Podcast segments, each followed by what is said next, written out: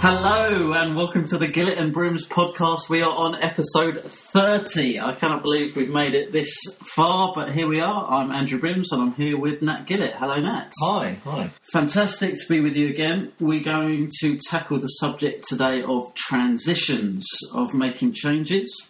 And we're going to read a verse to kind of fly as a banner over that. Ephesians chapter 5, verse 15.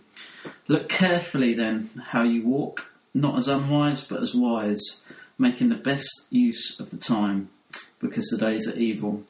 Therefore, do not be foolish, but understand what the will of the Lord is. Now, I want to tackle this topic because we all go through transitions pretty frequently, um, whether that's massive things um, like a move or a marriage or a baby.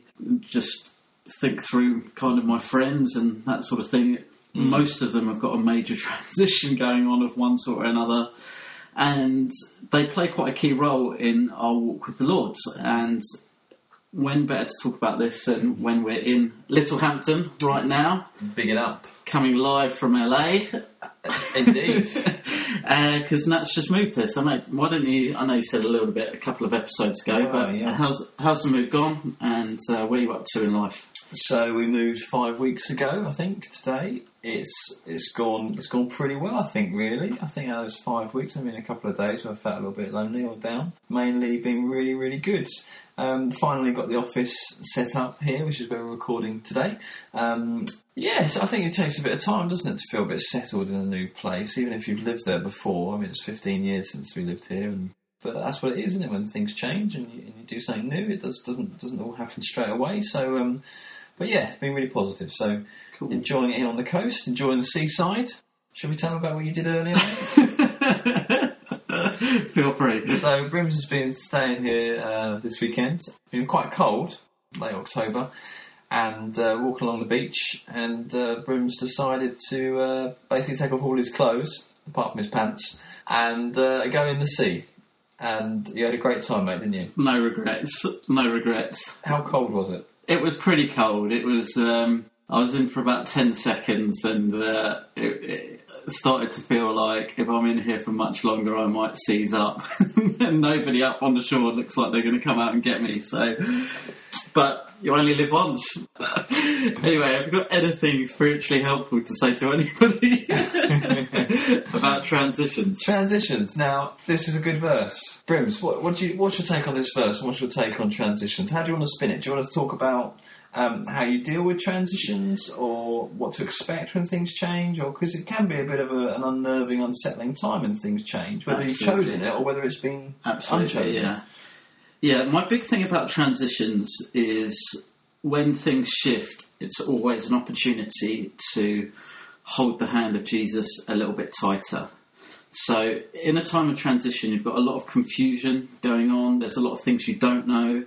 Um, your carefully crafted schedule's been chucked up in the air, and there's loads of unknowns, and there's lots of questions that you have. It could be financial, accommodation, emotional, relationship. All good questions which you could focus on. And I think the key is in the time of transition to make the question about how am I going to p- continue to pursue Jesus in this season to be the question that's answered, even when other big pressing questions remain unanswered.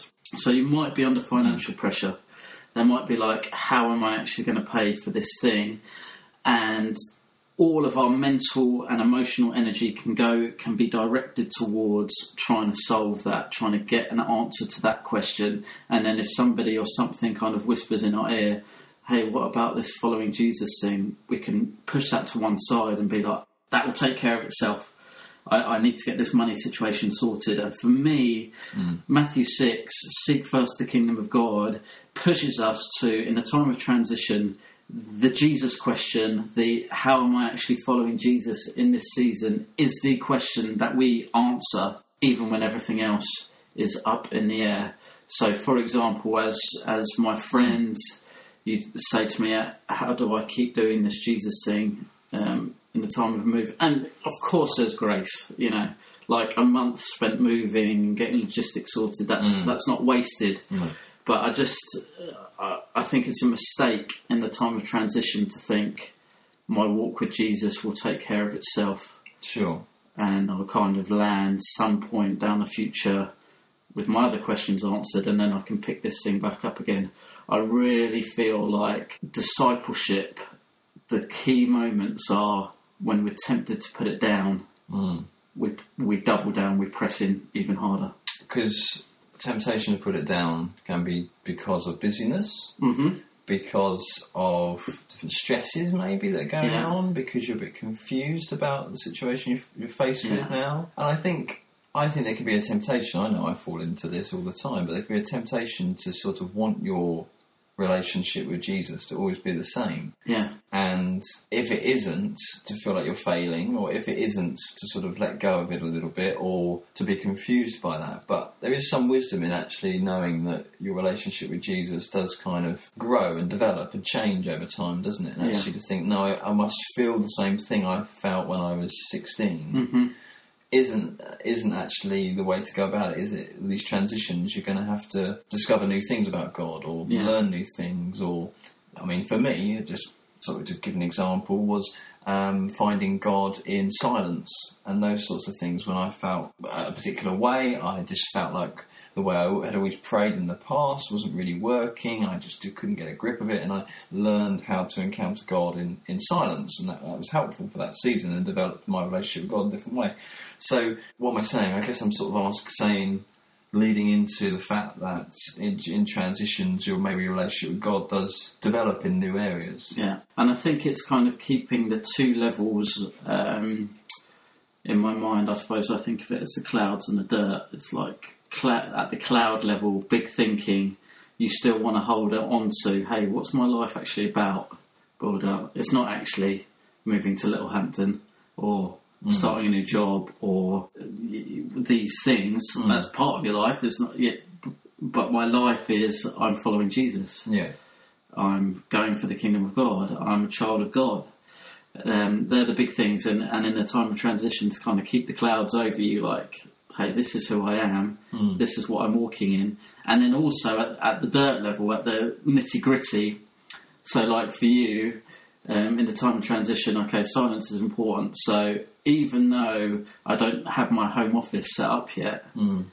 even though I look at the week ahead and I think, oh, I'm not sure about this, that, and the other, I'm hmm. going to take time Yeah. at some point to have silence before the Lord Sure. Because I'm going to lean into it. I think the other kind of, you're talking about temptations like pressures and stuff like that, mm. it seems so impractical Yeah. to give ourselves to the Lord at times of transition. It seems like not the best use of time. And I think those times are absolutely the times to press in, you know, mm. times of pressure, you know, enemy army advancing against you.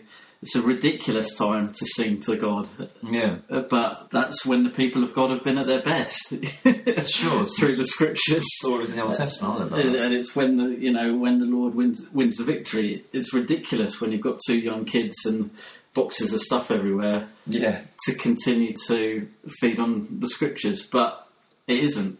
Yeah, very easy for it's for God to get squeezed out, isn't it? Yeah. And then um, you were saying about the clouds. Yeah. The main thing is what's the, what? Um, let's paraphrase it. What What's God want me to do? I want to keep Jesus first place in my life. I want to seek first the kingdom of Yeah. God. Whatever it is that we're saying, sort of sums that up. Now, for some people, that might sound a little bit sort of keen yeah, because why? I mean, you know, yes, I believe in God. Yes, I'm a follower. I'm a Christian. I, yeah, I mean, you know, Jesus is in my life, but I mean, come on, give me a break. I just, Yeah. I just got a new job, and yeah, I'm, I'm just, I mean, I'm just sort of want to do what I want to do. I want to go on holiday and yeah, do some nice things. Like that's fine, but. Like this idea, you've got to keep Jesus first place in your life. I, I guess this is coming out of. I think I've had a few conversations with people who are Christians recently, and it just seems like that they're not really asking that question anymore. yeah, And then I've not asked them the question because I didn't want to come across as judgmental. yeah, And I, and I just thought about it. I thought it's quite a radical thing actually to say that Jesus is first place in my yeah, life. absolutely. It's not the sort of thing that we sort of just fall back on as a default position. It does Yeah. have to be something you have to choose to keep doing, doesn't it? Absolutely, But I mean, is is it just radical and extreme, yeah, or well, I mean, why should I do that? Why should I put Jesus first place in my life? Like, yeah, because that's the only way to find real life and happiness and contentment in the end, or uh, because God, because Jesus has been raised from the dead, because it's true, or like how do, how do you rescue this from being some sort of extreme religious view to actually Yeah. being something people want to do? or maybe it isn't. I think it's both. I mean, the kingdom of God is like treasure hidden in a field, which when a man fa- finds it, he sells everything that he has so that he can go and buy his field. Yeah, It's an extreme religious thing, and it's something people want to do. yeah, and I saw a quote on Twitter, I think, from Mike Pilavachi, and it was something along the lines of "superficial Christianity is the most boring thing going." and it's so true. It's like, let's do this or let's not do it. You know, People, yeah. let's serve the Lord or don't serve the Lord. But this kind of, hey, church going as a sideline Doesn't really kind make of a big difference. wishy-washy flag over my life. Sometimes life and life in the West allows you to do that. Yeah. Hmm. It's quite a unique position historically, maybe, um, to be able to do that. And I, I don't, I don't see joy in that. No. Whereas I see people who are taking the extreme. Jesus is what I'm living for. They're going through horrendous circumstances, and they are joyful Hmm. And it's mind blowing Hmm. to watch that happening. That they are finding joy in Jesus, bang in the middle of suffering, which a kind of wishy washy, superficial faith wouldn't sustain, Hmm. and neither would like if if there was no faith, if there was no Jesus in that equation, it'd just be awful. Hmm. Because our culture doesn't really have an answer to suffering No. but but they are walking it and they are seeing it happen and, and maybe to kind of round it back that's that's what this this verse is touching on make the best use of time because the days are evil your life will get sucked away from you Hmm. so quickly Because if you're always waiting for the perfect situation before you take Jesus seriously, or Yeah. before you, whatever, pray Yeah. a bit more. Yeah. You're f- in the days are evil. You're never Yeah. going to get that, are you? yeah It's it's never a good time to have children is it No, sure. you've never got enough money you've never got enough No. but you there's life you press in you know Yeah. And there's never enough time for discipleship. There's never enough time to put Jesus first. But this is life. This is what we've got right now, this day, your situation, what we're in. Because unless you do it We're doing it now or we're never doing it. in whatever it is, yeah, you'll never do it. Therefore, don't be foolish, but understand what the will of the Lord is. What is the will of the Lord?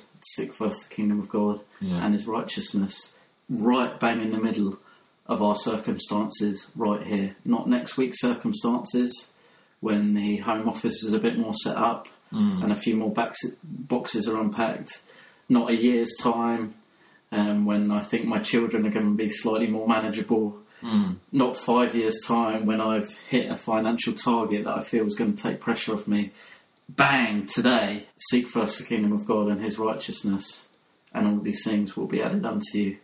And all, all we've got is today. Tomorrow has enough worries of its own. All we've got is the moment right now. Not to keep going on because I think we should finish, but do you think sometimes it takes a bit of thought and work to work out how you're going to engage with God Yeah, in this particular scenario if it's a different one to what you faced before? yeah, And I can imagine that some people just it's quite hard work to do that sometimes. To actually put the thought in, to spend just a bit of time or reading or whatever it is. I think, how am I going to grow? Like, for example, having children, Yeah. it totally changes your life. doesn't Yeah, it? It yeah. just makes you permanently tired. yeah, For one thing, and how now am I going? Because I always used to engage with God when I'm feeling good and I go for a walk and I had a couple of hours or whatever. yeah, yeah. Now I've got like five minutes. yeah. I'm exhausted. at that takes a bit of thought to think Yeah. how am I going to still engage with God in, Yeah. in that new context. So I guess we're just encouraging people to put that time in and thought, and not just assume it's going to be like it always was. Absolutely. Put some thought and time, ask wisdom from other people. Yeah, I'd say like the two things in the time of transition are how am I actually going to engage with the Lord? You know, at what point in the day am I going to open the scripture and, you know, at least chew on a verse, even if that's all I get to do? How, how am I going to engage with the Lord? And how am I going to engage with his people? How am I going to have fun, healing friendships with Jesus' people at this mm. time? And I think those are kind of the key two in every time of transition. How am I going to engage with the Lord and how am I going to engage with His people? Try and answer those as quickly as possible in a practical way In this context. in this context. Find yourself. Yeah. Okay, cool. Well, I think I think there's more stuff in my head at least to talk about on those subjects. They'll probably come into a future podcast, possibly. So um, anyway, we'll leave it there. Yeah, question for you to think about how in this season am I practically engaging with God on a day by day basis and how am I engaging with His people? Okay, see you next week.